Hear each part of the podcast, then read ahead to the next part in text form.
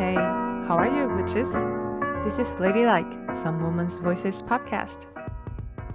欢迎来到 Ladylike， 关于一些女人的频道，我们会讨论我们生活中遇见的议题，透过女性视野，彼此的对话，跟大家分享我们个人的观点。我是Shine，我在蒙彼里埃，今天天气超好，我还有出门，恭喜恭喜。我是 Tammy， 我在鹿特丹，天气阴。除了音之外，我要分享一下关于窗外的 Miguel 的故事。因为隔离，所以我大概2个礼拜才出去一次，然后我也必须在家工作。我家又在住宅区，窗外就是有一户人家有花园，应该是很多户人家都有花园，他们的小孩就会跑出来一起玩那个弹簧床。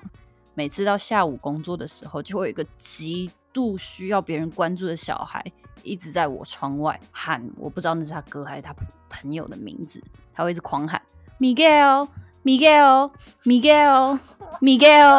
而且三次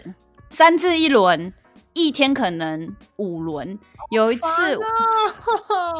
超烦，我有一天听了至少40次。我上一次好像录到了，所以我会再放给大家听抛 IG、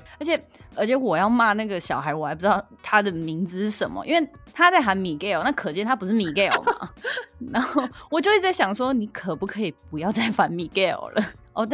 但我最近好像注意到有另外一个名字是 Jasper， 所以我觉得那个小孩可能叫做 Jasper， 因为 Miguel 没有那么常呼喊他，他可能就是一个安静孩子。Jasper 这个名字听起来就超爆烦啊，感觉就是一个烦人精啊。对啊，如果我确定那个他叫做 Jasper 的话，下次如果他再超过一个我的底线次数，我还没有定，但我定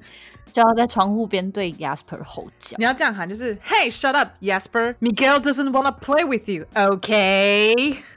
你那个 OK 要拉很长。我已经正在想要怎么伤害这个孩子。好，那我也来分享我的。我这个月的周期刚好跟超级满月对上了，就是魔力满点如我身上的月亮杯就如同我的魔药瓶一样，一杯接一杯杀伤力可比鹤顶红毒杀世间万物的雄性之魔药哦，但是跟大家推荐一下超好用的魔药瓶，就是月亮杯。它是矽胶做的，然后月经来的时候非常方便，也很环保，真的很好用。但是一开始的时候需要一点耐心，掌握技术啦。我觉得是可以更了解自己身体的一个很好的方法。不但可以减少垃圾量，还可以自由自在的运动，并且从此跟每个月买卫生用品的日子说再见，再也没有那种月经要来了，然后家里却没有任何东西的压力了。超棒，不过要小心啦，可能在消毒的时候会烧坏对，没错大家记得消毒的时候人要在旁边。好，回到正题，上一集跟大家讨论到了 confronting 这个词，大致上是希望大家诚实表达自己的想法，在互动之中减少一些误会，学习表达自己的需求。那我们或许不知道这些需求或焦虑是从哪来的，所以今天要跟大家介绍有人与人的相处关系的不同方式，所谓的依附风格。来，什么是依附？新名词解释一下。依附呢，就是英文的 attachment， 最早由英国的心理学家 John Bowlby 于1950年代提出，可以简单的想成是每个人对于某些特定的对象有寻求亲密接触的需求，还有表现出来的行为。意思是说，依附是一个生理事实，不是个人的偏好，也不是我们所能选择的，是一种大脑的内建机制。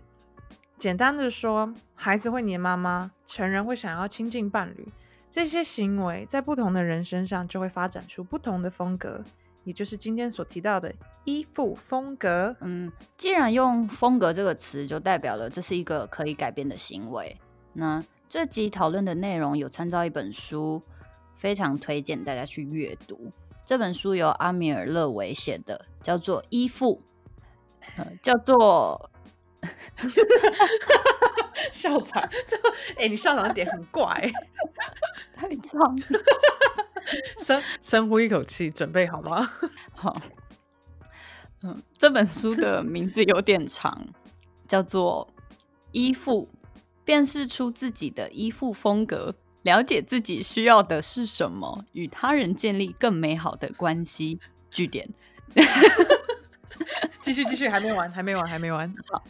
好 Attached, the new science of adult attachment and how it can help you found, keep, love. 所谓的依附风格可以用在各种的关系上面，除了在感情上面的任何阶段，例如说你刚坠入情网啦，你现在有稳定的关系，还是你想要分手，或是书里面提的例子很黑暗，就是丧偶，都可以找到适合自己的情感建议。那我们现在来介绍有哪些依附风格吧。那我先来介绍第一个是焦虑型。那焦虑型的特点有，你很享受恋人间的亲密感，再怎么亲密对你来说都不是问题。你可能从早到晚一整天都在好奇对方在做什么，占了你几乎所有的时间都在好奇。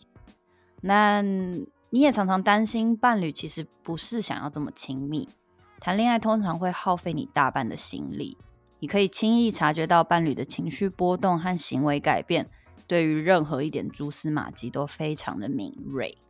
像是他电话响几声才接，这个时间他在线上，怎么还没回我讯息？那这些感觉大都是准确的，但你可能会把这些改变怪罪在自己的身上。天哪，我是不是说错了什么话？上次我的反应不够好，他是不是不够喜欢我？我是不是不够有魅力？我这样想接近他，会不会觉得我太黏人？哦，我不能问，不然他又觉得我太多疑了。好忙哦。好，但是你在感情中容易产生负面情绪，也容易生气难过，所以你常常会做出本来不符合自己个性的事情，甚至在冲动的时候说出一些会让自己后悔的话。但是只要伴侣愿意给你足够的慰藉与安全感，你马上就会松一口气，马上像是收到简讯的那一刻，心中的石头会马上放下，你的心情就像是云霄飞车，随时上上下下，处在一个紧绷的状态。这个是焦虑型。那我再来介绍第二种常见的回避型人格。有回避型人格这种风格的朋友呢，对你来说在爱情里面保持独立自主是很重要的事情，比起跟人建立亲密的关系，自由更加的珍贵。你虽然渴望拥有亲密关系，但保持距离很重要，因为过于亲近只会让你觉得不自在。你不会花太多的时间担心感情问题而去想如何经营，也不怕被拒绝。你不轻易的对伴侣敞开心胸，因此你的对象常常会觉得跟你有距离感而抱怨连连。谈恋爱时，一旦恋人流露出想要控制的迹象，或是逾越了你的界限，你马上会有所警觉。像是天啊，他又打来问我在哪里干嘛，他就工作很忙啊，我为什么要一直跟他报备？或者是干嘛跟我讲说出门好好玩，我会好好玩啊，还需要他提醒，管好多。这种型的人永远都在找寻真命的天子或真命天女，你会有一个假想的理想对象，对于另一半有任何的缺点会是鄙视的，你会去逃避这些问题，有点像是抓着对方的缺点来提醒自己说，哦，我要保持距离感哦，但其实这只是一种武装。会像是心中想着反正我们都是学生，又不知道之后会怎么样，或者是迟早会分的吧，本来就不合，哪有什么好说的，反正以后还会有更适合的。就跟青少年有点像，就是觉得在乎很多有点无聊的这种感觉。回避型人格大部分会用两种方式来避开连接，第一是说服自己旧爱是最美的，也就是对于一种不真实的旧爱的迷恋。第二是幻想总有那个对的人，觉得跟恋人之间不需要磨合，总是会有那个对的人在远方等着你，天涯海角里面就是会出现凯莉说的与他同行的那一匹马，一生都在不满足，都在追求。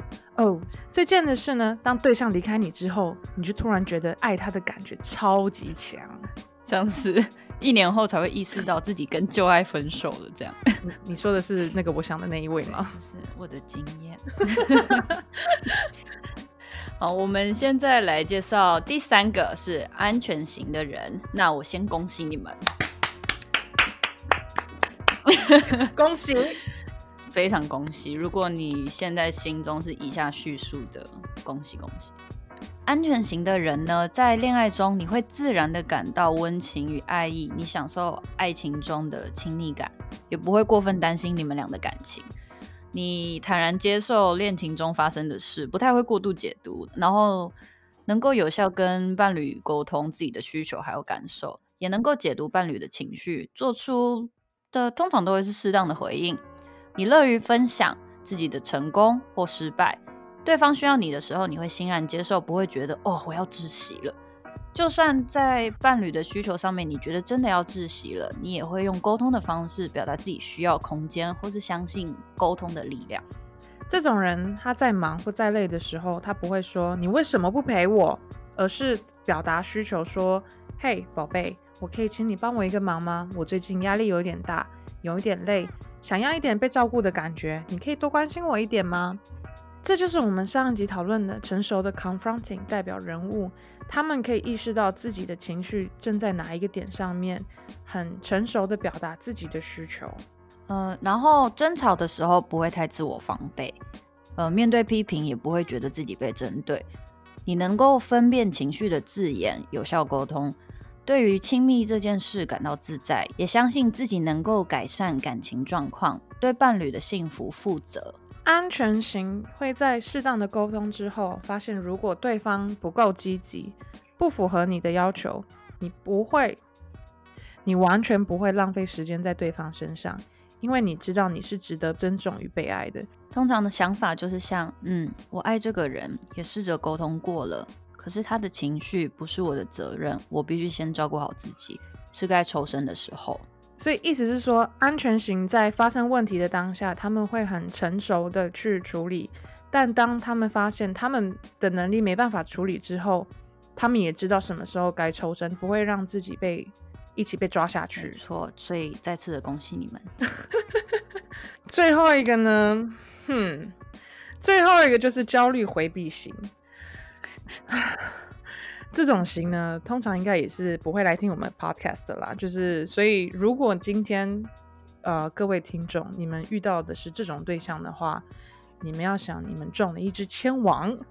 因为焦虑回避型的人格，他有焦虑型的不安全感，可是却用非常逃避的方式去处理，正所谓 passive aggressive， 他活得会非常的辛苦，也会把伴侣的情绪拖下去。那当他们的伴侣会在一个完全不知道怎么去解决，可是情绪一直被消耗的状态。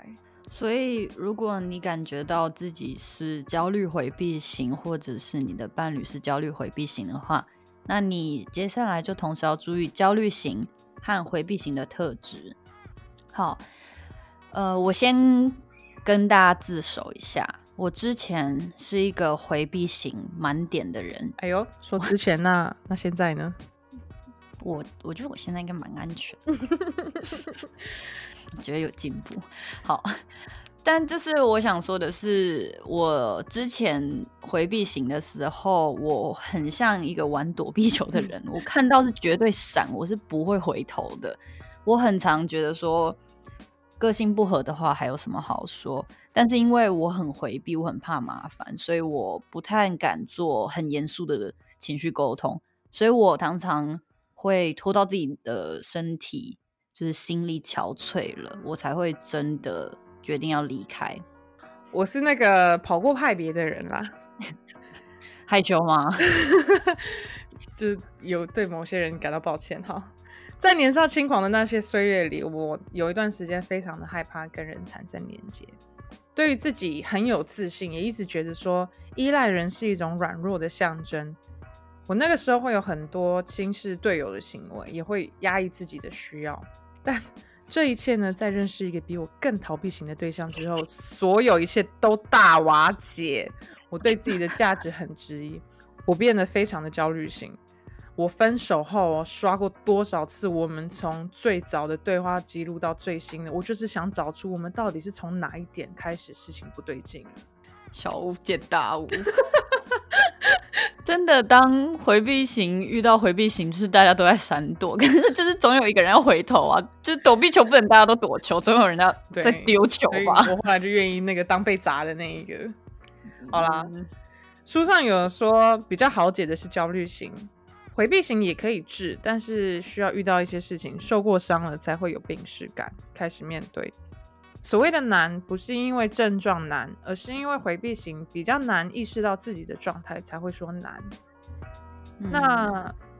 那我们来讨论一下依附风格从哪里来。好，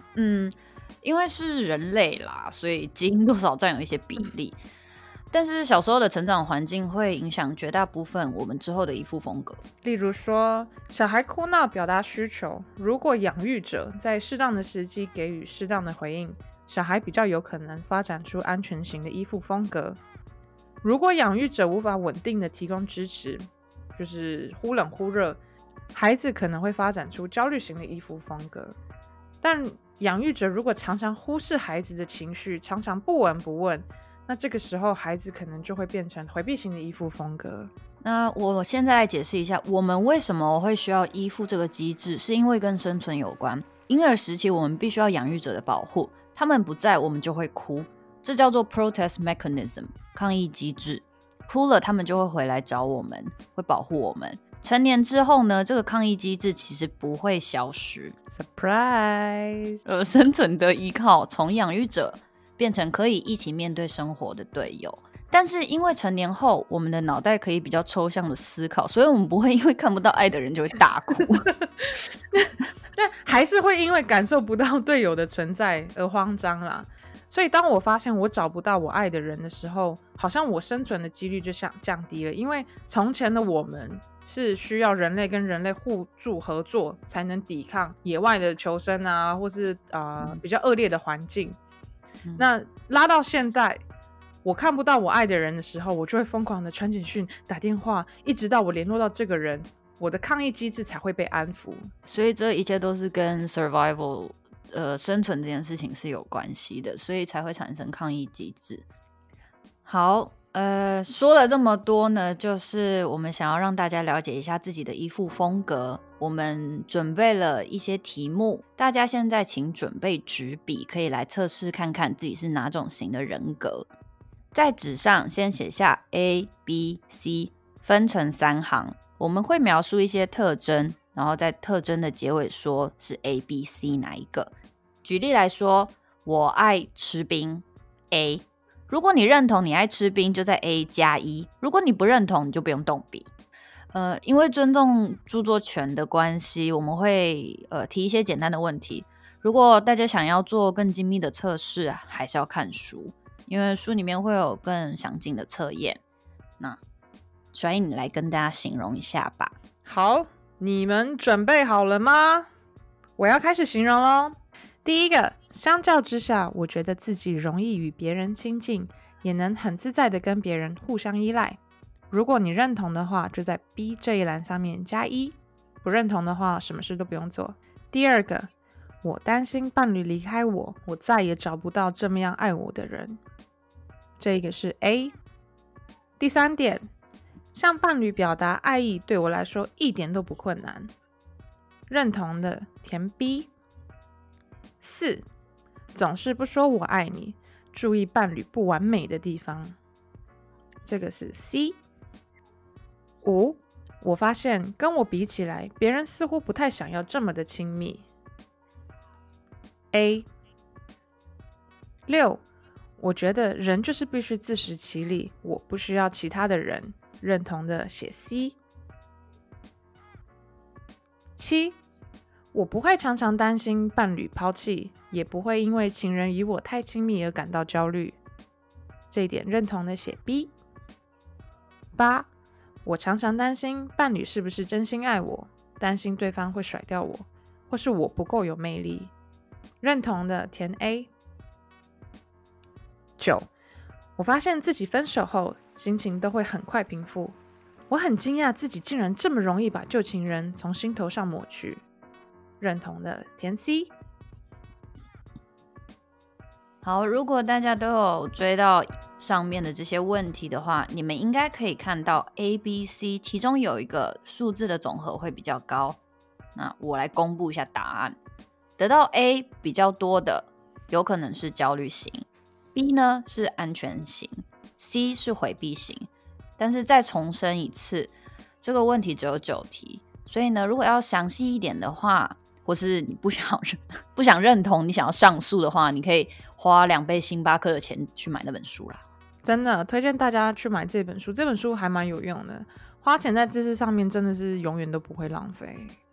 那我们现在知道了自己的依附风格之后，也必须要了解一下伴侣的。当然我们没办法一开始就塞问卷给人家嘛，所以就是别人会以为说你在做社会实验嘛，就是刚约会大家才刚认识就先问生辰八字星座，还有你是哪一种依附型人格，疯了吗？在 PPT 上面就写那种安安几岁住哪，本人焦虑女，找安全男，非诚勿扰。不知道这是什么标题，根本就不会有一个人会想要跟叫焦虑女的人出去啊这不是在找安全男，这是在找知音吧哦，但是去观察别人的时候是可以从一些蛛丝马迹去判断的，比如伴侣常常对你说一些甜言蜜语，像是等我以后住一起我们可以一起 blah 之类的，但过一阵子这个人又表现出你们走不下去了，或者是相当守信用的人说好电话什么时候打就一定会打来，又或者是希望你从小地方观察出他的心情不好，但是如果你没有观察到他就会大发雷霆。以上这些行为其实都是可以观察到的，但是因为每一段关系的相处方式都不同，所以我们没有办法从书中一一的去举例出来，有兴趣的还是鼓励大家自己去做功课。好，那现在大家开始对自己有一些了解了，也开始可以去猜想一下队友的依附风格了。如果呢你或是其中一方是属于安全型的话，恭喜你，你们这一对可以比较容易发展出稳定的恋爱关系。但好景不长，常见的配对方式就是焦虑型配上回避型，双方彼此都容易陷入你追我躲的游戏。会有这种现象是因为回避型的人在单身市场很容易出现，比如说像 Tinder 的常客，那些会在 profile 上面说出一些自己还没有准备好要稳定关系的人我们要不要来出一集各大交友软体的使用心得攻略啊？我们会好。焦虑型人格遇到回避型的人格比例比较高的原因有几个。第一个，一般来说回避型的恋情会比较短，而且很快的会去找寻下一个对象，所以这样会导致单身市场上有很多回避型，遇到的几率当然就会比较大。第二个，如果你是焦虑型，你前面有一个安全型依附的人格跟一个回避型依附的人格，谁会比较吸引人？前者听起来好像不错，相处起来风平浪静，可是没有一个情绪起伏，对方不会有太多的闪躲，这跟你以前所熟知的习惯关系比起来太不真实了。相较起来，跟一个逃避型的人格在一起，每天可以玩你追我跑的游戏，让你有各种担心，每天活在紧张跟刺激当中，这种感觉会让你觉得说，哦，这才是真爱。焦虑型还有一个特色是很爱看坊间的恋爱教学，各位焦虑型的朋友们，大家来自首，有没有看过科梦波丹的恋爱建议，还有波波代理啊就是那些会帮你钓驯服到对象的恋爱小心机，像是那种不要让人家觉得你很好约，即便你不忙也要装忙，千万不要先打给他，一定要等他先打给你，不要表现得太在乎对方，要保有神秘感，解读他爱你的那5种行为，还是10种，还是12种，还是24种，反正呢就是作者都在巴拉巴拉说，就是如果以上你谈恋爱的对象有满足以上的条件的话，他就是在爱你。是 to do list 哦。对啊，我告诉你，脸书啊，现在所有的社群网站都会跟你推荐一堆什么你20岁以前要完成几件事啊，我们现在是30岁以前要完成几件事情，这样子异曲同工之妙。他们都会靠演算法一直塞这些巴拉巴拉巴垃圾给我们，说的好像我们每个人的人生跟恋爱都有公式一样。当然啦，很无助或慌张的时候会马上想要得到一些答案，但这样的做法照理来说是要让你保有独立与尊严，得到对方的尊重，但事实上你并不是根据自己真正的需求在表达自己，你只是想要让自己看起来外强中干。其实柯梦给的建议也没有错，这些举动有时候是会让你看起来更有魅力的，但是书上没有告诉你这些举动会吸引很特定类型的人，就是回避型，因为这些书鼓励你忽略你自己真实的感受，它要你交出恋爱的主导权。让另一方面决定说你们亲密的程度还有距离要拉多远。回避型的对象既可以享受爱情的甜蜜，又不用负感情的责任。换句话说，回避型可以享受交往时你对他的付出，品尝相处时美好跟快乐，他却不用在意对你的安全感还有亲密需求的回应。你等于是在你在这个恋爱的关系中不能做自己，允许另一个人按照他的步调决定这段关系的进展，他可以想来就来，想走就走啊。步调这件事情上面我有一些经验，但是跟真的步调有关。就是我以前跟别人出去约会的时候，如果这个人自己走自己的速度，还有我去调试要跟上他，我感觉就会觉得很差很差。这种男生我也遇过啊，就超级 no OK 啊 no 啊，就我在那边骑，我们两个相约一起去骑脚踏车，他就自己在那边飙很快，然后在前面，那要骑个屁啊，追风追风的少年。另一个问题是，如果说这对你来说只是一场游戏，时间一久的话，你会啪卡，你的回避型对象一定会很快就看穿你，毕竟他们很容易察觉会侵犯他们自主的人。第二是，总有一天累了，戏会演够，你真正想要的还是亲密与长时间的相处，但你会发现回避型对象会突然对你冷漠，开始拉开彼此的距离。无论怎么样，你注定会输，因为你一开始吸引到的人就不适合自己。好，以上是焦虑型配回避型人格，那其他的配对方式嘞？两个焦虑型在一起就会一起消失，再也揪不出来，朋友3个月会看不到他们，或是出去玩的时候呢会自动加一，2个人变成1个单位，分手的时候也会比其他型更戏剧化。这就是在说我前好友啊，前好友去年我们说好要2个女生一起来个台湾旅行，她第一次出国，但后来她自己热恋了，她硬是要塞自己的男朋友。我们3个人出去就算了，在我面前只聊他们2个人可以懂的话题，搞得我才是那个外来种啊！就最后我就退出这个旅行啊。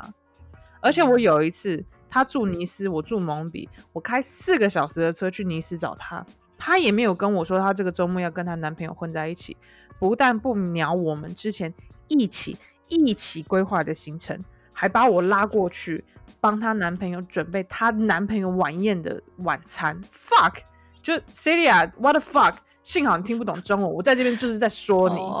你一起煮饭太不爽了啦，为什么要一起煮饭我不知道。而且我开车去尼斯，我想要跟她相处，我想要去逛尼斯的景点，他妈的我为什么要在那边帮你男朋友煮饭啊，好不爽哦，超不爽啊。就所以现在是前好友啦。我也来举例一个我也有焦虑型朋友相处的例子，但是是真的比较极端。他们2个人刚开始的时候是完全腻在一起的，没有自己的空间，情绪也完全混在一起，2个人会一起焦虑的那一种。但后来我的朋友想要有一些自己的空间，因为他必须要读书，他发现在家里他没有一点喘息的空间，无时无刻要照顾那个男生，所以他去图书馆念书，结果那个男生打了120几通的电话，然后结果最后他传讯息威胁我朋友说，我朋友如果再不回去的话就要砸烂他的乌克丽丽。所以我朋友后来就从焦虑型转成了回避型。这听起来超可怕的耶。是一个蛮创伤的经验。好吧，那如果是2个回避型嘞？2个回避型在一起通常是不会成功啦，因为玩鬼抓人里面没有鬼是躲个屁啊2个回避型在一起的几率真的很低也是。那我们现在来给不同的依附风格一些书上面的建议。他们给焦虑型的建议有第一个是承认自己的情感需求，不要有罪恶感，不要觉得自己这个时候想要跟那个人讲电话是在打扰别人，想要讲的时候呢就去承认自己的这个需求，不要觉得说自己是一个黏人的人。那第二个是呢，用上述的方法去分辨回避型的人，因为去分辨回避型的人可以减少掉你追我躲的几率。3是成熟的 confront， 我们上礼拜的时候有介绍一些 confront 的方式，有5种不同问话都可以参考。第4个是永远相信你不是只有这个下咖可以爱你，因为在我们通常失恋的时候，我们会觉得